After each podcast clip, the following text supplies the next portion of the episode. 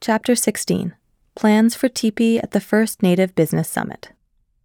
This chapter describes plans for Teepee at the First Native Business Summit by Bob Boyer, created in 1986, measuring 38 by 50 centimeters. It is two and a half minutes long. We are now at the back of the gallery, the top of the L. This ink and watercolor drawing is a diagram of the outside and inside of a teepee, flattened across a horizontal white piece of paper.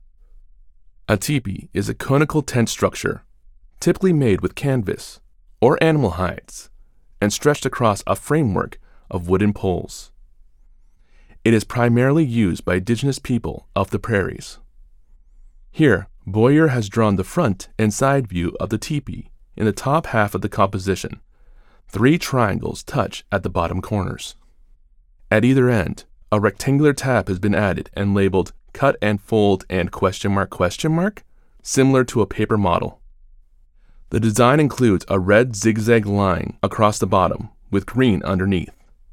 There are two eagles, wings outstretched, on either side of the circular entrance. The peak is yellow, contained by another zigzag, this time blue. At the top of the teepee is a piece of fabric, also yellow. It would usually be held up by a large pole, though here directions are given. Place toothpicks here. At the top is written, Collaboration by Bob Boyer and Elder Jim Ryder.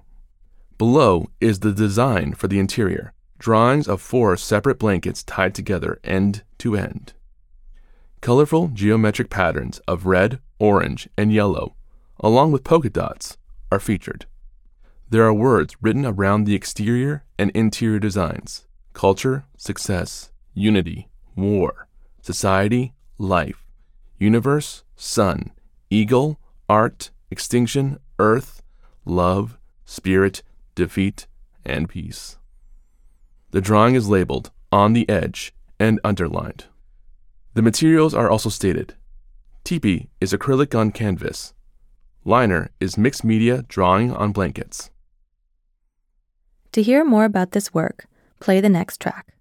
Or stay at this stop and skip ahead to chapter 18. This artwork is right next to Boyer's, on the right.